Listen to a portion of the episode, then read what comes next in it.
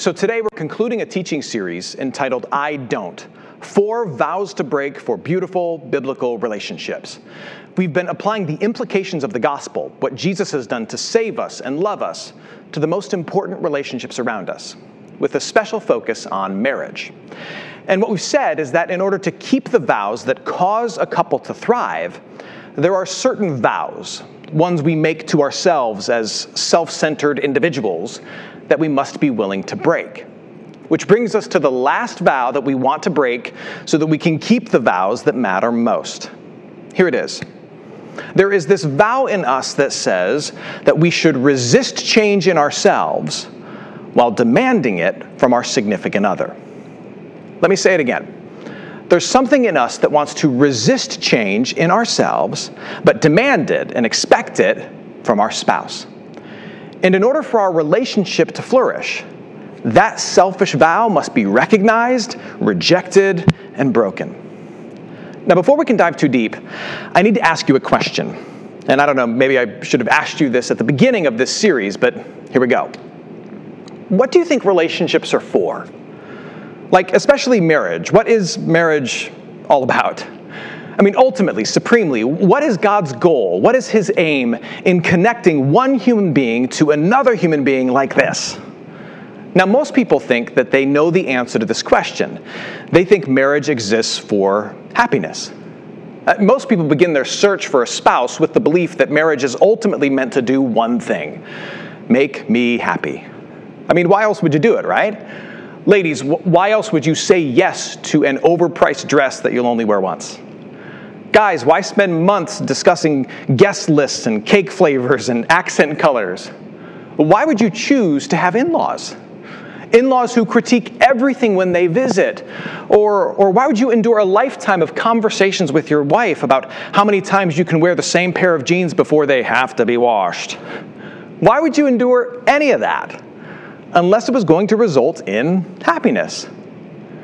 And while relationships certainly exist to bring us happiness, what I would suggest to you is that that's just part of the equation. Now, in order for us to understand what, what God's goal actually is in marriage, we first have to remind ourselves of God's goal for us as his people overall. Uh, jump with me to 2 Corinthians chapter 5. Uh, listen to this. This is Paul speaking. He says, For our sake, God the Father made him, Jesus, to be sin who knew no sin so that in him we might become the righteousness of God. When I was growing up, my parents didn't have a ton of cash. So, to make extra money, my dad would buy old cars. He'd buy them, fix them up, trick them out a little bit, make them nice, and then sell them for some extra money. And for me, that process of buying something broken, fixing it up, and giving it new life is a great picture of what God's goal is for all of us in Jesus Christ. Uh, through the cross, Jesus Christ took on sin, or as Paul says, became sin, to buy us out of the punishment we deserve. And once you have faith in his work, you're free. Uh, you're forgiven. You're part of the Father's family, and you are no longer destined for the junkyard, so to speak. But it doesn't end there. His goal wasn't just to buy something broken, God's goal is for us to become something new. God's goal is for us to become the righteousness of God, which is a way of saying that, that once we've been saved by Jesus, we begin a process of being rehabbed, overhauled, and, and made more like Jesus. It's also called sanctification, where through the power of the Holy Spirit, God reshapes, refines, and remakes us. But listen to me, this, this transformation doesn't just happen it takes time. And God uses the stuff of our lives, and especially the relationships we are in, as, as the workshop to bring about, to, to draw forth all this change. And for those of us who are married, that relationship, the married relationship, becomes one of God's primary playgrounds for bringing about our sanctification, for changing us into who He wants us to be. Hear me on this. Marriage exists as a means of sanctification. Yes, it's there to bless you and bring joy to you and a thousand other good things to you. But for a follower of Jesus, there is this, this greater goal, this higher aim that God has in mind. Through the, through the ups and the downs, through the arguments and apologies, God is up to far more than, than making you happy. He's, he's using it to, to knock off the rough edges. He's using marriage and its difficulties to, to overhaul your heart and to make you holy. Uh, marriage is about one saved but supremely broken person helping another saved but supremely broken person become who God made them to be. That's what it's about. And if you fail to grasp that, then some really frustrating things can happen in your marriage. If you fail to grasp that, you, you may fall into the trap of setting the expectations for your spouse way too high, thinking that you've married someone who's only mildly messed up. And then once you're married and the masks are off, you become deeply disappointed, wondering if this spouse that you've committed to came with a receipt I see it in premarital counseling all the time. Couples that are about to be married or couples that have just gotten married, they bury each other under these impossible expectations. You know, he's thinking, oh, she's going to be super low maintenance. She's going to be just like she was when I was dating her. She's going to love loving me, if you know what I mean. And she will be perpetually cute like she is right now. She, she's cute. And she's thinking, oh, he's going to want to stay up late and talk, like about feelings and about how our relationship's doing. And also, he's going to understand if I'm just not into it that night, right? and he's going to have no problem holding my hair if I have to puke. right.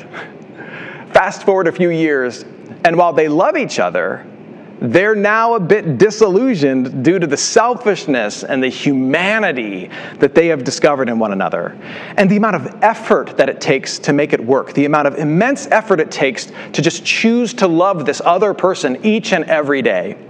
And you see, that's the moment. That's the moment when the old vow, that bad vow that we have to break, can start to rear its ugly head. You can become very defensive about all the issues that she sees in you, yet legalistic about every problem in her that bothers you.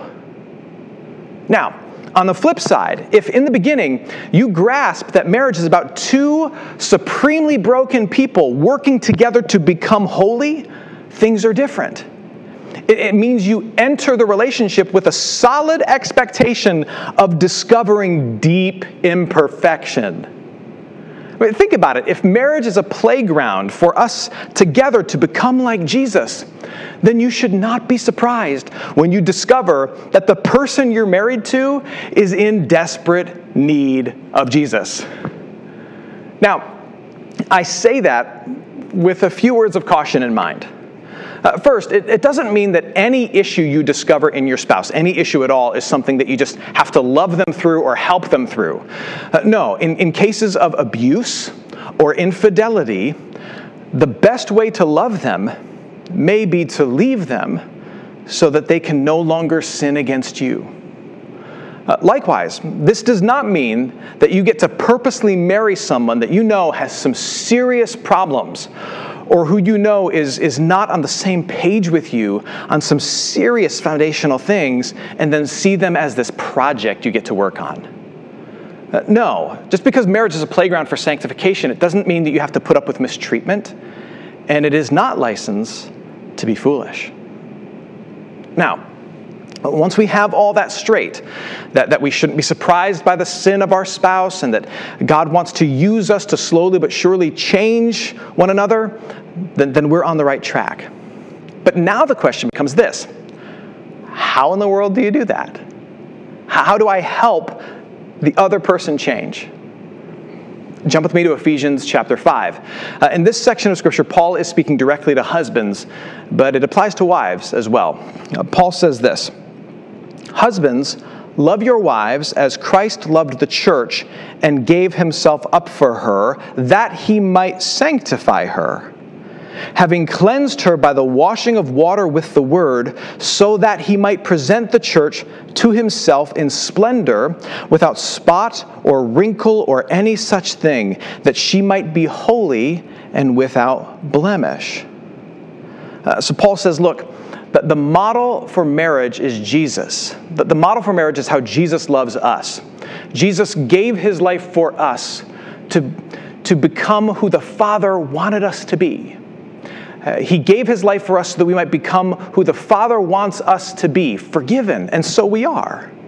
And in the same way, a husband should look at his wife and say, I will make it my life's goal, even as I discover your problems and as I, as I am awakened to your sins, to help you become the woman that God wants you to be. And that's an important distinction. Often in marriage, we're all about fixing our partner, but we have the wrong goal in mind. Uh, I want to make her into the woman that I want her to be, which is to make me someone who nags her into being somebody better. Or, or I'll spend the whole marriage saying yes and, and letting my spouse become the person they want to be, which is to become an enabler for them. But sanctification is different. It's about me pursuing my spouse with God's purposes in mind. God's purposes. This is a good spot to stop and reflect. If you're married, answer this question Do you tend to be someone who nags, who enables, or do you consider yourself one who helps, helps to sanctify? Do you tend to, to gripe at them about how they fail to meet your vision for a spouse? Or are you a, a yes man, a, a, yes girl? Uh, do you wrongly mistake loving someone for always making peace and giving in to someone? Or, or do you see who God wants them to be through, through a knowledge of the scripture, through prayer and humility? Do you see who God, God wants them to be, and do you try to help them embrace it and become it? I mean, th- this may be the first you're hearing of this, but but did you know that God has great things in mind for your spouse? He does. And, and, and here's what they are. We could talk a lot about this, but, but just using Ephesians chapter 5 as our model, here's what God wants for your spouse. Ladies, when it comes to your husband, God's goal is that through the ups and downs of marriage, you might help him become the, the respected, Christ focused head of your home. And men, uh, God's goal is that as you see your wife struggles, you, you might love her through them and encourage her uh, to become the cherished, Christ focused heart of your home. Men, God is slowly transforming you, uh, among many other things, into a sacrificial, proactive, and accountable man who is worthy of praise uh, the kind of man who, who willingly takes on any burden his family might face and who would gladly sacrifice himself for the joy of his home and especially the joy of his wife. And ladies, God is molding and shaping you, among many other things, into a woman who is full of truth that convicts, strength that soothes, and encouragement that empowers a woman who pours possibility and right priorities into the people that she loves, but especially the man that she loves. But, listen to me, you will not grow into these kinds of people unless there are people in your life who need these things from you for their good and who ask these things of you for your growth. Uh, let me let me give you some specific examples. Maybe these apply to you, maybe they don't. Uh, ladies who are married, your husband may very well need to learn through you that he tends to check out and be a little too distant in the home. Guys, your wife may very well need to learn through you that when she uses the silent treatment, she can make other people feel really small. Ladies, he needs to learn through you that a real man plays on the floor with his kids rather than just retreat to the couch with their phone. You, you need each other to sanctify each other. Now, does that mean that there will be conflict in your home? Yes, and not all conflict is bad. Does that mean that your ego will get bruised and your heart will get broken? Yes, and that's not always a bad thing. Are you saying that, that a husband and wife are, are becoming who God wants them to be by making mistakes on one another and receiving encouragement from one another? Yes. And if you go into married life knowing that, you, you won't be disappointed when it requires that. When I was a kid, my grandfather used to polish stones. He'd take these jagged rocks that he found on the side of the road and, and he'd put them through this, this long process where they became beautiful and smooth and something you wanted to, to carry in your pocket. And one day I asked him, Grandpa, how do you do this? And so he showed me. He took a handful of rough rocks and a little bit of chemicals, and he dropped it in a container, a tumbler, it was called, and he flipped the switch and turned it on. And all you could hear was the hum of the motor and the sound of the rocks crashing up against each other. And I asked him, What's happening? And he just looked at me and he said, Well, they're, they're, they're knocking the edges off of each other. And over time, they'll become beautiful. That to me is a is a perfect description of my and Lisa's marriage, especially our first few years. And that to me is a perfect description of sanctification in general. Hebrews 10 says this. Hebrews 10 says that Christians should provoke each other toward love and goodness. I love that word, provoke. And we should exhort each other daily, lest you become hardened by the deceitfulness of sin. The, the, Christian life is a life of, of rough edges being refined and, and beauty being brought out by people coming into constant, purposeful collision with one another. Uh, we need to knock against each other. And over time, through the power of the Holy Spirit, uh, this, this collision, this colliding, this breaking, it brings forth something beautiful. But, but it is not possible if you insist on staying the same you, you have to believe that relationships, especially marriage, are not just about living with someone, but about you becoming someone. Marriage is not just about you living with someone, but you becoming someone. And you embrace that for yourself. This is meant to change me and challenge me. And then you help to draw that out of your partner as well. Now, let me just add in this, this piece of caution in case you're tempted to, to hear all of this as permission to just create conflict with your spouse and start insisting on change in your own way. I don't want anybody to hear this today and then turn to their spouse and say, hey, make me dinner and then rub my feet. It's good for you. Pastor Matt said so. Please don't do that. You, you see, while God determines the goal for your spouse, who he wants this person to become, your spouse gets to determine the means. Your spouse gets to determine how to help them become that person, how best to change, challenge, and grow them. Uh, take a look again at Ephesians 5, this time at verse 33. Paul ends his section on husbands and wives with an exhortation. He says this However, let each one of you love his wife as himself, and let the wife see that she respects her husband. In other words, God's goal is for you to help your wife become a more, a more cherished, lovable woman, and for your husband to become a more respectable, praiseworthy man. But you must help them, hear me on this, you must help them in ways that they say make them feel loved and respected. Otherwise, you're just going to crush their spirit and they will never respond. In your marriage, you need to have discussions about how the other person needs to receive critique in order for them to actually hear it and accept it and want to apply it. Have you ever had that discussion? You need to ask your bride what makes her feel cherished. You need to ask your groom what makes him feel respected and what could fuel them, motivate them toward greater involvement, engagement, and participation in the marriage. Have you had those conversations? Ladies, ask ask and then do the things that make him feel like he's king of the world. I, know this may seem strange and stupid to you, but you should ask him these things.